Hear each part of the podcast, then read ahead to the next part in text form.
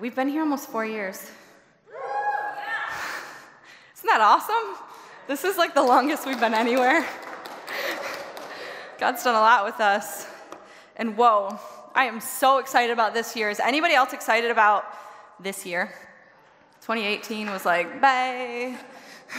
anybody else? With two, three, four, five, six. Okay, you guys are all excited. Be excited because it's going to be an incredible year.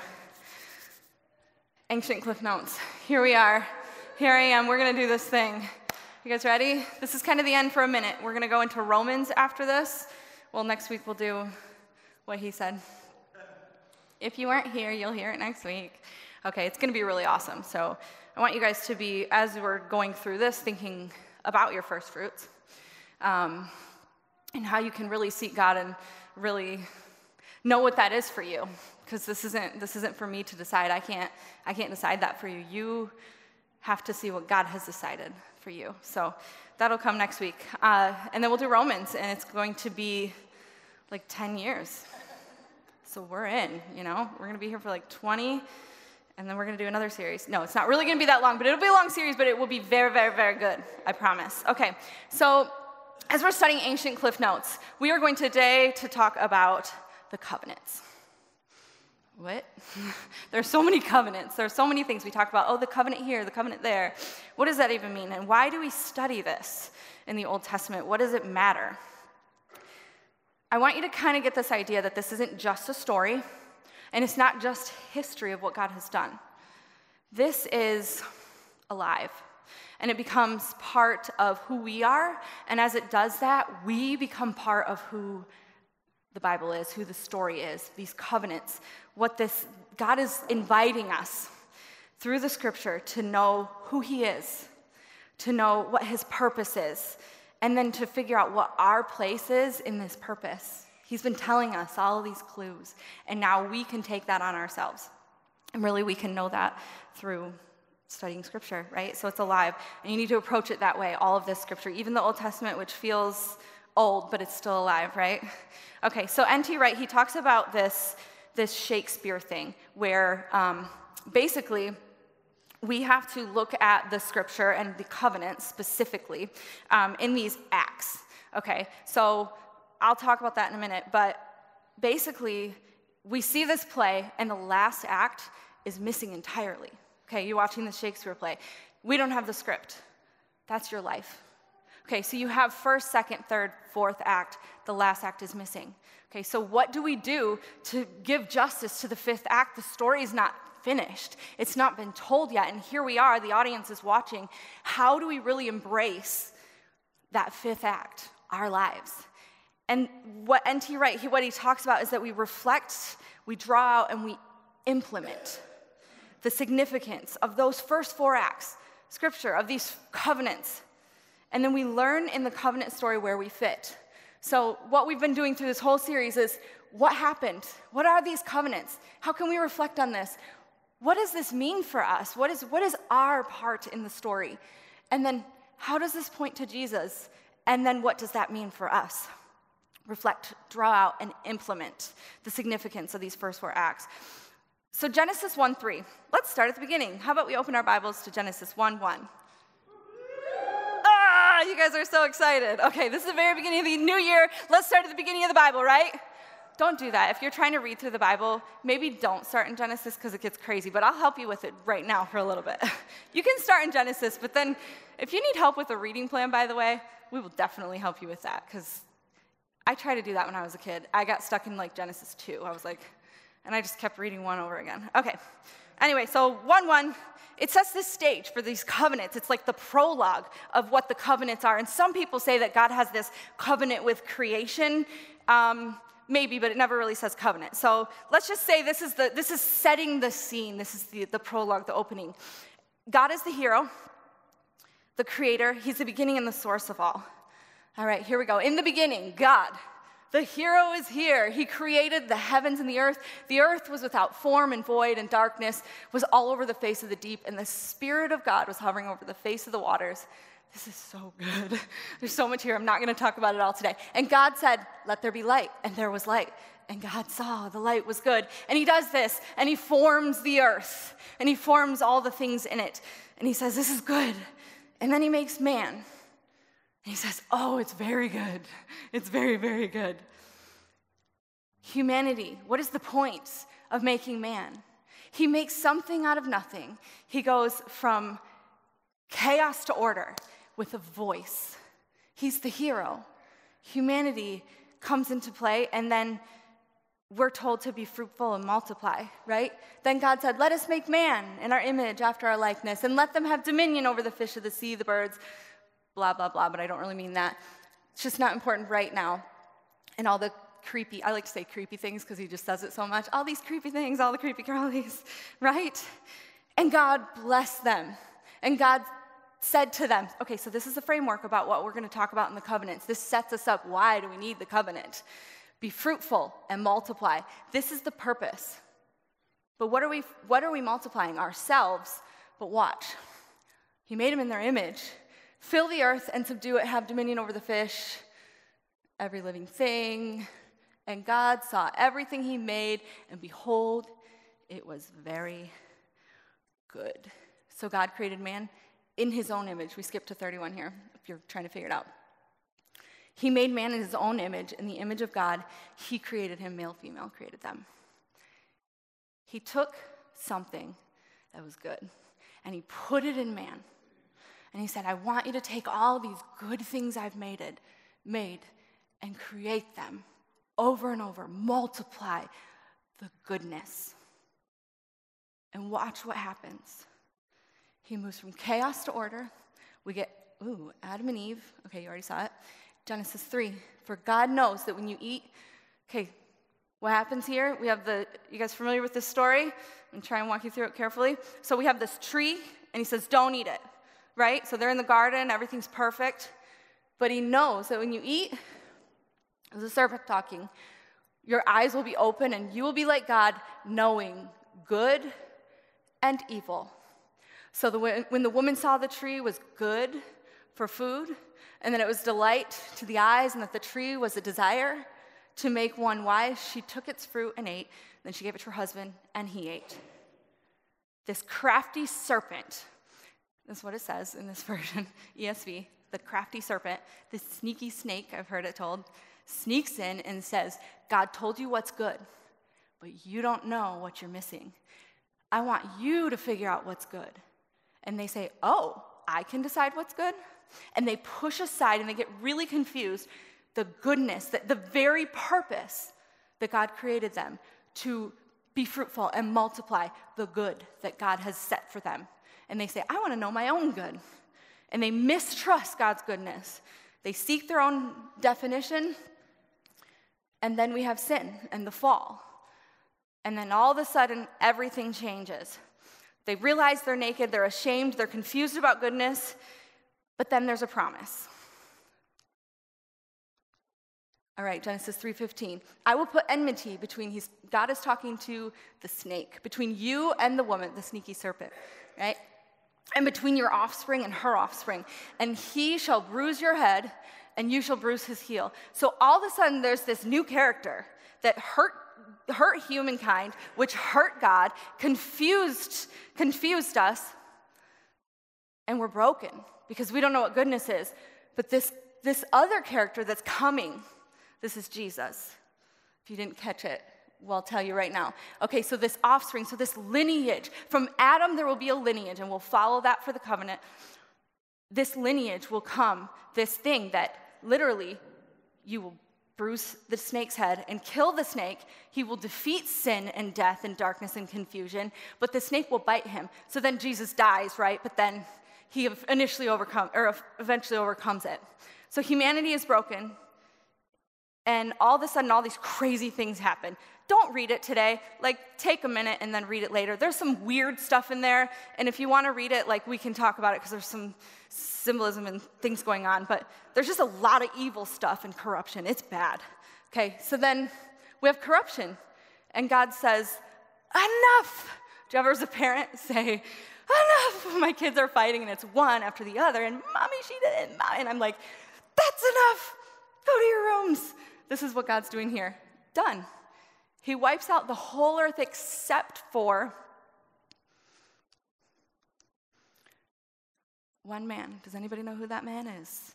Noah, right? Okay, so this is where we're getting to the first covenant. Genesis, 7, Genesis 9. We're still in Genesis. There's a lot of story in Genesis. It's crazy. All right, be fruitful and multiply. We've heard that before, right? So now he's trying to restore what was in Adam and Eve. Increase greatly on the earth and multiply in it. Then God said to Noah and his sons with him, Behold, I establish my covenant with you and your offspring after you, and with every living creature. I establish my covenant with you that never again shall all flesh be cut off by the waters of the flood, and never again there be a flood destroy the earth. This is a sign of the covenant that I make between you and every living creature and all future generations. I have set my bow, and he puts a rainbow. There's a sign, the covenant.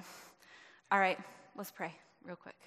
God, I thank you so much for the covenant that you have over creation and over our lives. And I pray today that we can see what that looks like and how you're trying to redeem and restore your goodness by, by our lives. And I pray that we can grasp this, take hold of it, and move forward in your word and your scripture, that it can be alive and that it can form us.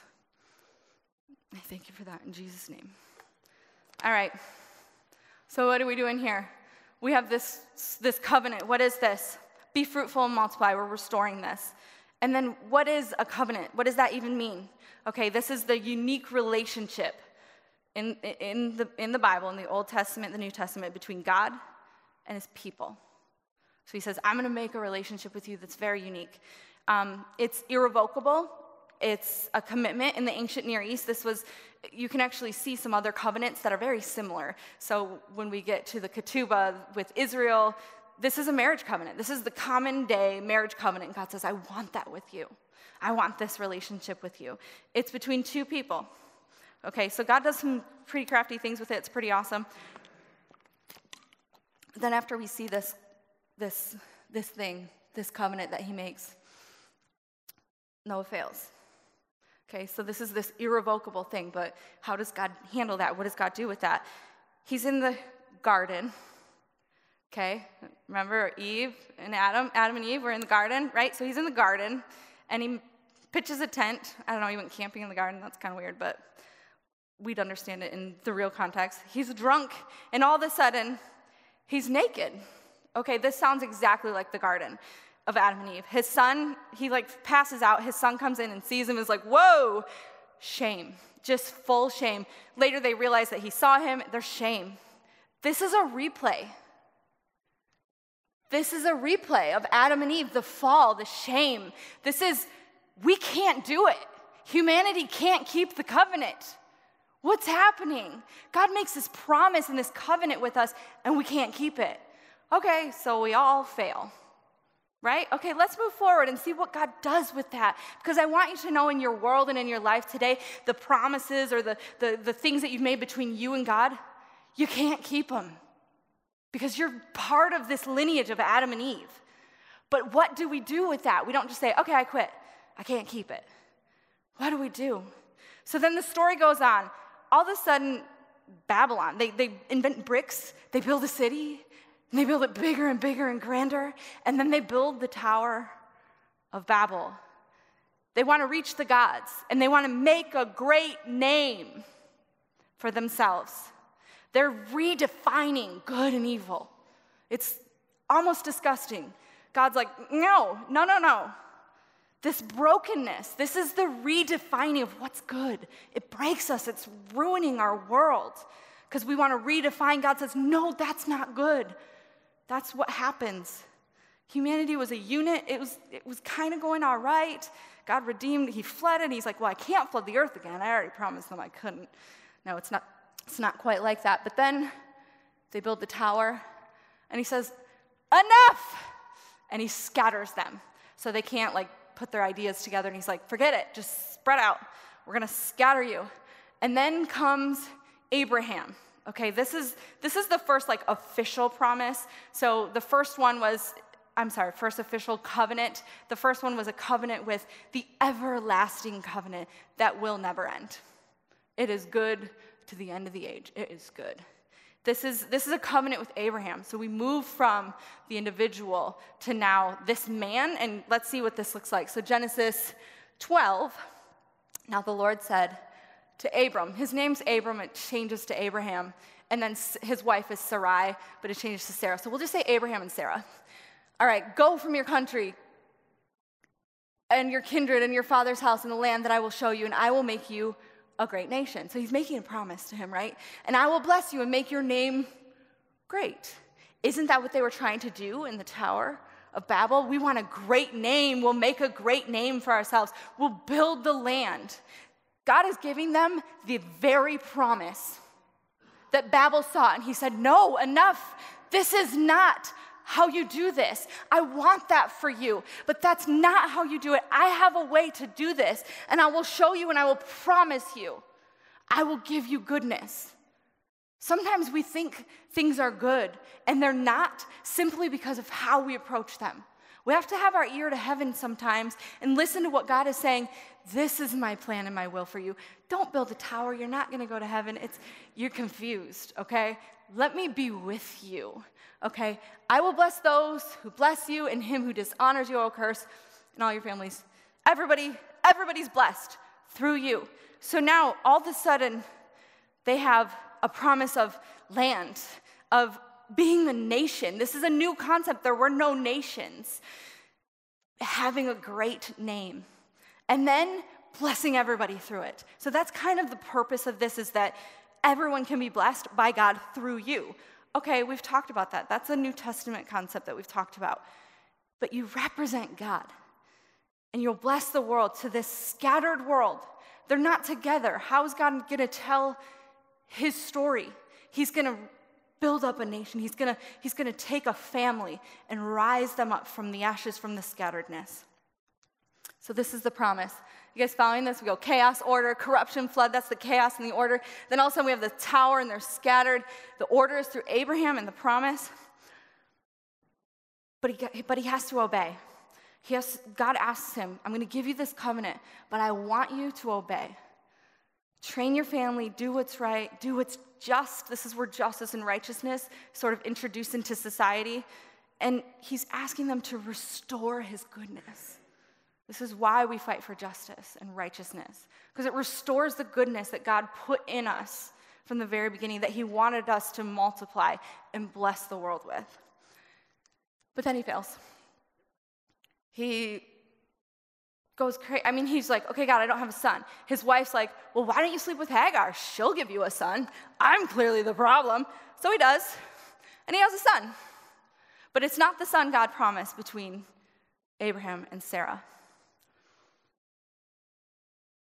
And then he promises him something else. He says, Step outside, look at the stars. Look at how many stars there are. That's how many, uncountable, numerous, how many your family will be your descendants. And that's like basically the whole world right now. And then there's a covenant. This covenant of, I will give this to you after these things, the word of the Lord came to Abram in a vision. Fear not, Abraham, I am your shield. I will protect you, and you will continue. Your reward shall be very great. Oh God, what will you give me? I have no children. You've given me no offspring. Who is going to be this child that you speak of, this heir? And behold, the word of the Lord the man shall be your heir. Your very own son shall be your heir, your son, between you and Sarah. And he brought him outside, look to the heaven, look at the stars. You're able to number them. And then he said to him, So shall your offspring be. And he believed the Lord, and he counted it to him as righteousness. And then something really weird happens. This is where we cut the covenant. Okay, if you've read this, you're like, what just happened? This is something from the ancient Near East, something that they used to make a covenant. You cut the animals in half and you lay each half, one half like the front and the back or whatever, um, in a walkway. And then you walk like the aisle of these cut animals. And in this cutting of the covenant, at the end, your promise is that if I break this covenant, I'll be like these animals. You cut me in half, I'm dead, I'm nothing, I'm worthless. Everything is taken from me, all of it. It's death. It's death. That's so he does this, he splits the animals, and then he passes out. He has a dream, and he wakes up like it's really dark, and there's just this not lantern, I always think lantern, but this torch in this like flaming bucket. There's no one there, but it's walking the, it's walking, it's cutting the covenant. So here's this concept of this is not your obligation. I, God, take on the entire obligation of this covenant. As surely as I am God and will continue to be God, I will keep my promises. And if I fail, I cease to be God. That's a really big deal. That's a really big approach for God to take to this humanity that cannot keep it. We can't keep the covenant. But do you know who can? God can, and He will. And you know who can't and who won't? We fail over and over. Do you see how this is starting to be your story? Because I see it in my life, I see it in my story. I can't keep the covenant. I try and I fail, and I try and I fail. But God says that doesn't matter because I've made a promise and you're the descendant of Abraham. Don't get too confused about the like tree, the family tree. I will cease to be God if I break this covenant. Everything's over. Everything's done. God will keep that covenant. This purpose is so rich in all of this that we are restoring goodness, but we aren't doing it. We're just kind of that vessel. I want to do good things in you, and then I want you to restore that in the rest of the world. These good things, just be me, represent me to the world, is what he's asking us to do. We're, this, then there's something else weird that happens. This is where circumcision comes in, and it's like, this is just a sign, okay? Just think about it this way, and then you can get past it. Because it's like this big debate with Paul. And anyway, so this, it's this idea that your fruitfulness is a gift from God. That's it. Everything that flourishes, all the goodness, comes from God. That's what circumcision represents. And for Abram, Abraham now, this represents you gave me the son you promised me. And then Isaac is born, a child is born. And then a whole bunch of stuff happens, and we're going to move forward. And all Abraham and all his descendants are slaves. Now, you know the story. Pharaoh, and they're killing babies, and then Moses is floated down the river, and then he's raised in the house of Pharaoh, and God says to him, I want to deliver you. Uh, oh, no, I didn't want to go to King David yet. So then God gives Moses this invitation while they're still slaves I will make you my people, and I will be your God. This is the invitation to be God's, to let Him do all the goodness in us. God creates a nation now out of Abraham and his descendants, and Israel rises up. So we go from Adam and Eve to Noah's, just, he's the everlasting creation, and then this individual Abraham and this family to now this nation. And why? Like this one nation. Oh, they're so good. Everyone else is excluded. That's not at all the picture. So I want you to kind of see what this covenant. So basically, God creates a nation. He, he establishes them in the promised land. So they move to the promised land. Um, they, this is the plagues, the Red Sea, and then Mount Sinai. You have Moses on the mountain. They all get in their like fancy church clothes and they're like, "We're gonna meet God." They go to the mountain and they seek His presence. He's like, "Don't touch the mountain, you'll die," and all this stuff happens. So then we have the Ten Commandments. This is that marriage covenant, the ketubah. This is, I will love you. This is the love. This is the chesed love of God. Okay, this is where we introduce it. This isn't the final part of it, but this is the introduction of it. So it's this idea that God's gonna dwell among us. Okay, this is the purpose. So we have this covenant, and you will be a light to the nations. You will show everyone my goodness, who I am, what my purpose is, and your role in that plan and purpose of who I am. So these 10 commandments, they're basically they wanted the presence of God and he says, "Okay, I'm going to make this covenant that's unbreakable, but you can't keep it." Joke's on you, right? Oh man, but it's this everlasting love that doesn't even when you break the covenant, it's still there. And it's what drives God to make the covenant over and over and over and over again. And then we find this identity and it's, it's, it's renewed, and it's, you're my people. I made you. I want goodness in you, and I want you to be very good. And all the things that aren't good, I want to swipe them away and give you the good things. So then we see all these laws. And it's hard not to get caught up in the laws. There are 613 laws in the Torah. So this is the story of Israel like, covenant broken, covenant broken. He's like, let me give you this law, let me give you that law. And it's just like, we can't keep these laws anyway. The Ten Commandments, the, then there's 52 more laws just right after them. And then the 613. These laws, this was really phenomenal in society. Society was not society as we know it, but this was kind of the beginning of it. That these laws set in place, this, it, it governed the ethical life. And, and it, it kind of helped us. It was a guide of like your ethical life, your marriage, your, your, your career, your business, all these things. There was a law for it, not to keep the law, but to help you.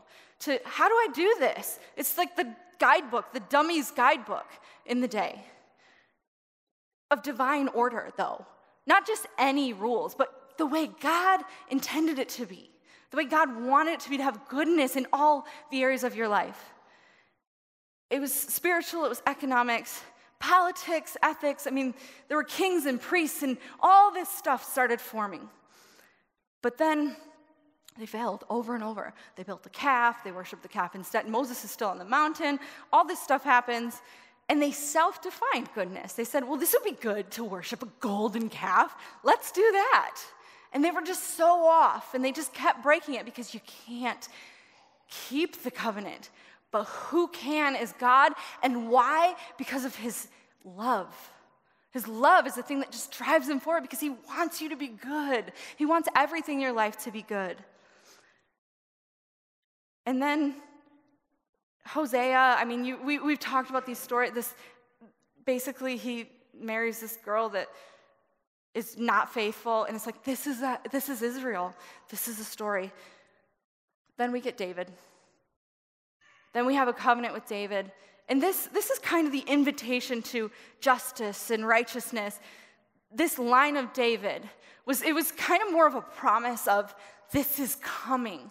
I have this covenant that's coming, and there will be this king that will save everything. This is the promise of the Messiah. And we could talk all day about this, there's a lot of details, but basically he failed. He couldn't do it. His sons were evil. And it kind of, this banter, everyone realized Israel needs a new heart. Israel needs heart surgery, right? We can't keep the laws, we can't keep the covenant. We've tried it all. We need a new heart. And then there's another exile, and God, like, it's like romance. He's like, I met you in the desert, I will meet you there again. You've broken the covenant, you've failed the marriage, and here we are right where I met you in exile.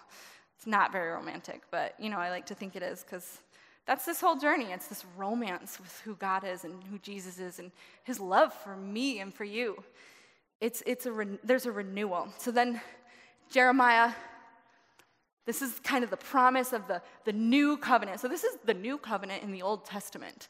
It's more of a prophecy or of it, but it, it, this is the new covenant. Behold, the days are coming, declares the Lord, when I will make a new covenant with the house of Israel and the house of Judah, not like the other covenants. When I took, by, when I took them by the hand to bring them out of the land of Egypt, he rescued them, but he's not going to do that again, but he'll still rescue. Though I was their husband, declares the Lord, for this is the covenant that I will make with the house of Israel after those days, declares the Lord. I will put my law within them. I will give them a new heart This is very, very New Testament, this kind of language of this. This is a new idea. I, the ancient Near East didn't really understand that it was in you. They thought the king decided your righteousness. And they were very confused. And God says, No, you, you and me, you and me together. You know, this is a romance. This is a good thing. I will put my law within them and I will write it on their hearts and I will be their God. So there you have it the identity, and they shall be my people. I no longer shall, and no longer shall each one teach his neighbor and each to his brother. It's, it's not the responsibility of your neighbor for righteousness, it's yours between you and God. You have to approach God to figure out what your covenant with Him is, to fulfill that, and what His covenant with you is, what His chesed love has for you. Uh, for they shall all know me, for the least of them is the greatest, declares the Lord. And this just gets confused. This is like, okay, this is Jesus. This is, this is what Jesus talked about. We'll talk about. For I will forgive their iniquity and remember their sin no more. And they're like, What? We've been sacrificing children, but he didn't actually sacrifice the child. Then he says, You can sacrifice animals, and we've been sacrificing animals. And he says, That's enough. I will forgive you, you and me. This is an invitation for an intimate relationship. This is what God's getting at with the covenants. I hope you can see it. It's a new covenant in their hearts. And it goes to this from this national, the king, we need a king, we need a Messiah. They got the Messiah, but it was very different than they thought. The Messiah, the, the king that's put on the throne, will determine if I'm righteous and that king is evil, so I am evil. To know you are an individual and I love you and I have a covenant with you. So we go from this individual to this family to this nation and now right back to the individual. And there's a lot we get from this to know God, to know love. God is love. He's the Hesed. When you know Him, you know what love is. When you know pain, you know what grace is. And then you can love people. So, out of the lineage, this, we've been following a lineage. This has been one lineage. I should have made a chart of the lineage, but there's so much other stuff. Israel, Abraham, Israel, King David, then New Testament, Jesus. This new covenant that was promised through King David. Through your sons will there will be a Messiah and everything will be new. But it's different. He won't determine, but he will establish and inaugurate forgiveness. But he's not going to represent the generation's goodness, but he will bring a new goodness. So then we actually have a new covenant with Jesus. This is the ultimate expression of who God is. When we couldn't keep the covenant, he said, okay, Adam couldn't achieve this, Israel couldn't achieve this, they did not, they could not, they would not. Jesus comes as a human, and finally, and God. And finally, there's a covenant between Jesus and God. And the covenant can actually be kept between humanity and God, not just between God and humanity. It's the bridge. We can't do it, but Jesus was a human and God, and he kept that covenant. If you're confused about the Jesus and God thing, we can talk about that later, but it's important that he is both and it's not divisible. Finally, a faithful covenant partner for God. It's not us. But then he does all this crazy stuff and he dies. This is the serpent. We talked about this. Eve is going to stomp on the serpent's head, this sneaky snake, and he's going to bite back this lineage. This is the lineage of Adam and Eve. And Jesus destroys what the serpent introduced. And then he bites him and kills him, but then there's a resurrection, and he's seated on the throne in heaven, and it's glorious, and we all win. But there's a blessing that comes through that.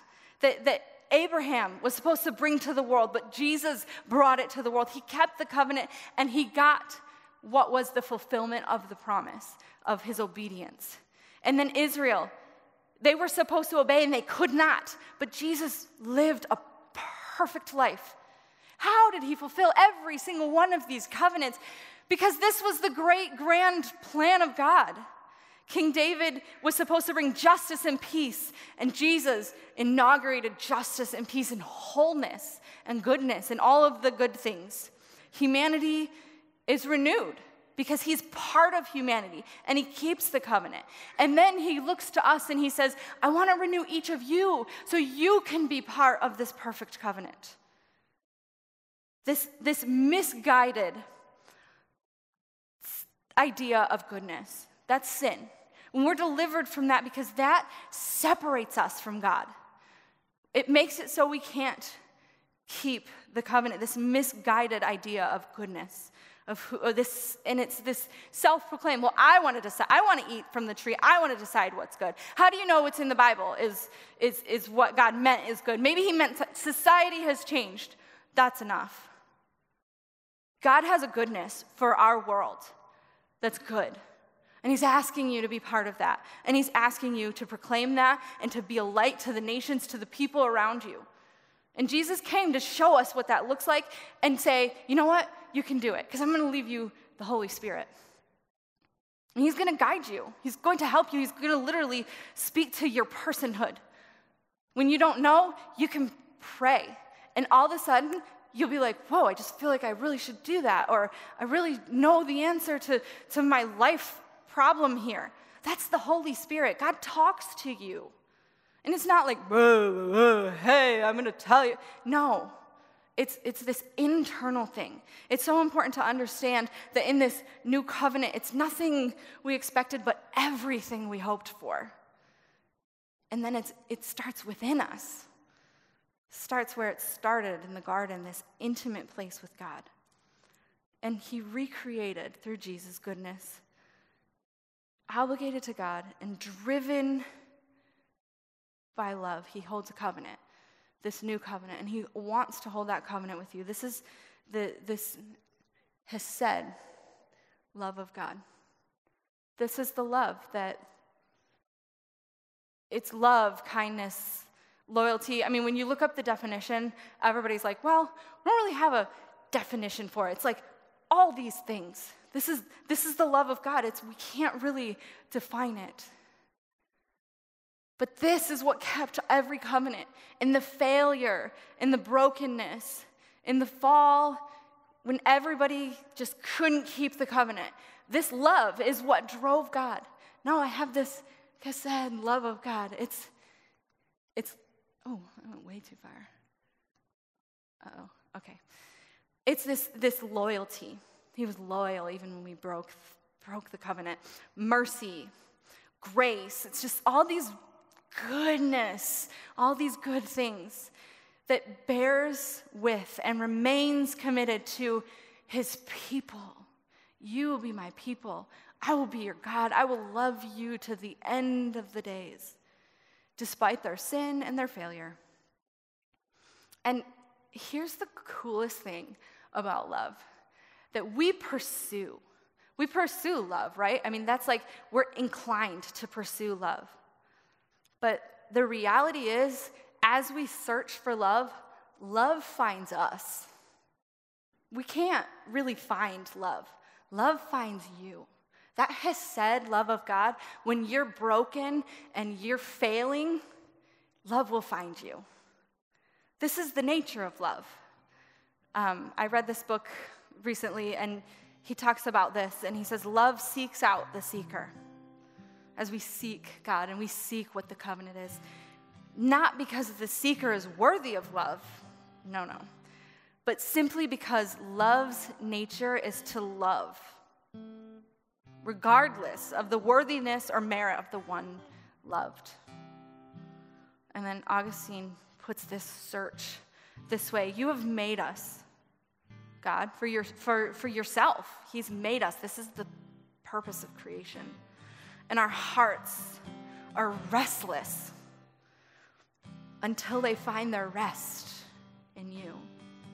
Until you let the love of God surround you and tell your story and make promises to you and let God fulfill those in your life.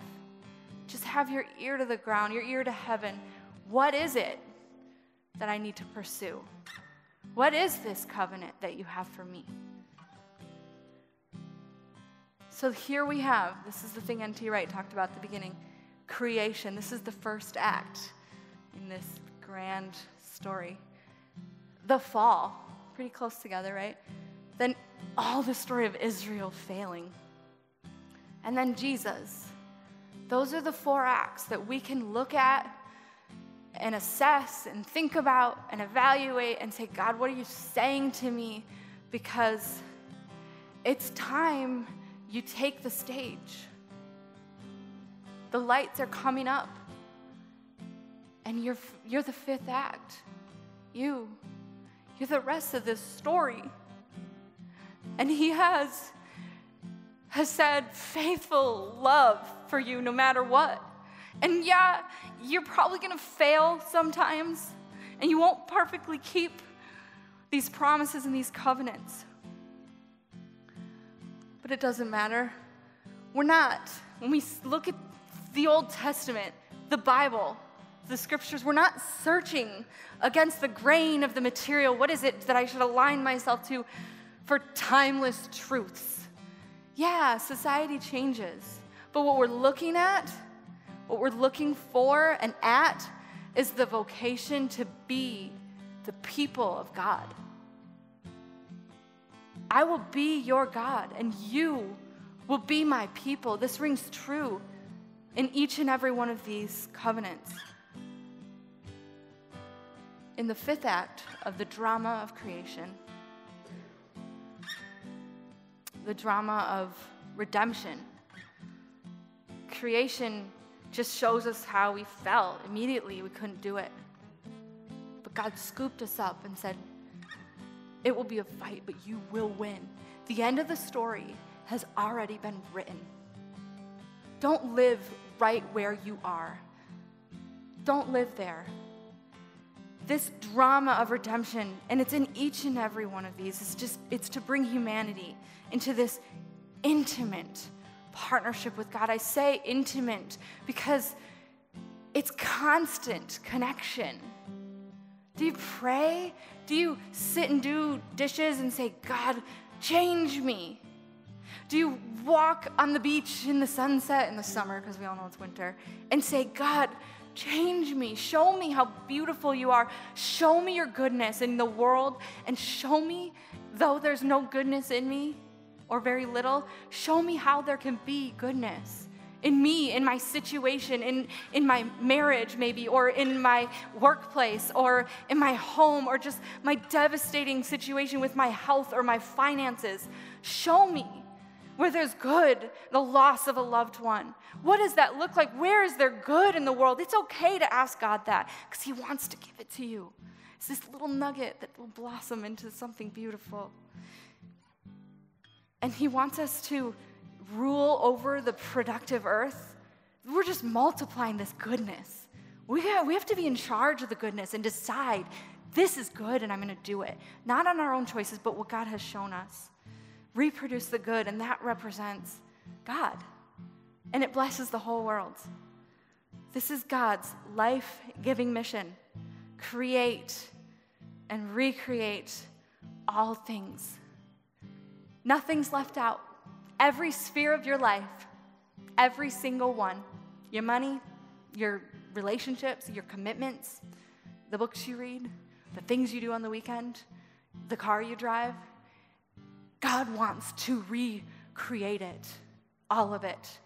He creates in every one of these stories, He creates or recreates, He delivers, He renews. He says, You are my people renews their identity. And that's, we're going to talk about that in Romans, oh, about renewing that identity and how we're just so confused about who God made us to be. These covenants, and God is reaching out to you in the new covenant in your act, are an invitation and provision for Him to deliver us from sin as we oppose goodness with our human and nature. Just, it's like the default setting, this direct opposition of God's created order. And when we're made new, God's version of goodness is redeemed. And that's the, the drama the drama of redemption and creation. It's an invitation to life and an intimacy with Him. Renewal, the whole of your being, everything you are, every area, all things new. In your life, tell Him that you want Him to transform it. Tell Him that you want things new. Spend a minute or several with Him. When we ask you to pray, and if anybody needs prayer, raise your hand. Let us join you and pray for things to be new. In this time, when we sing in just a minute, come to the get away from your seats if you have to or, or move down and you're just you and god tell him he's inviting you he wants you this year to really be new not to just make resolutions that you can't keep every single area nothing's off limits whatever you give to him he will make new and he will keep the covenant he'll say yes i want to make that new you don't have to keep anything, but you have to try and obey. Tell him, want him to transform you, starting right in the internal things, in your situation in your life. in all things will be new. He'll give you provision. He provides in each of these covenants a pathway, and He offers it over and over and over again. Your mess up Let's move forward. It's behind you. He's going to offer it again. So here's your invitation today, your offer. God is asking you, do you want to be new? This isn't about just getting into heaven. And it's really not only about an intimate relationship with God. This is for individuals, communities, we saw this in the covenants, people groups, all of creation, all of it. God's good earth, God's final purpose for creation. As the glory of God filled the temple, so ultimately fill the cosmos, the goodness of God. If you want to be made new, I want to pray with you. If there's something in your life, we're going to move into this, this next three weeks, 21 days. As a church, we're going to fast. Okay, this is optional but I recommend it. You don't have to starve yourself and not eat anything. Be wise. You can limit things, but I want to tell you that there's so much power in doing this. This is the physical approach almost to the spiritual interworking thing that God wants to do in us. This is where it's like I don't know, when you go to the gym and you like hit it really hard, you like do a diet and you're just like, nah, I'm just gonna cut everything, and then you're like, uh, suffering. This is sort of the spiritual version of that.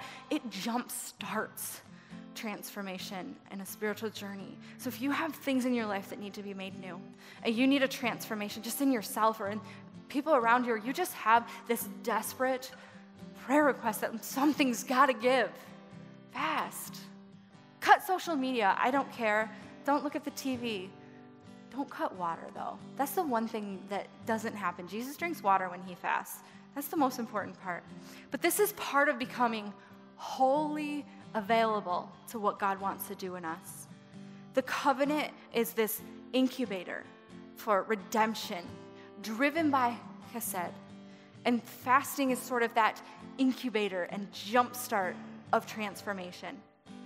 You have to search for his chesed, and then it will find you. And this is part of that searching.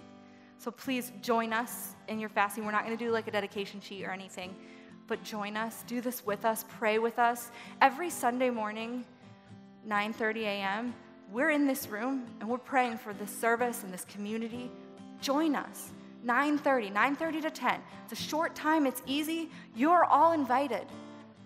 Please come get on your face before Jesus in a slightly empty room. We just play worship music and we seek God. We seek His chesed. And we wait for it to find us.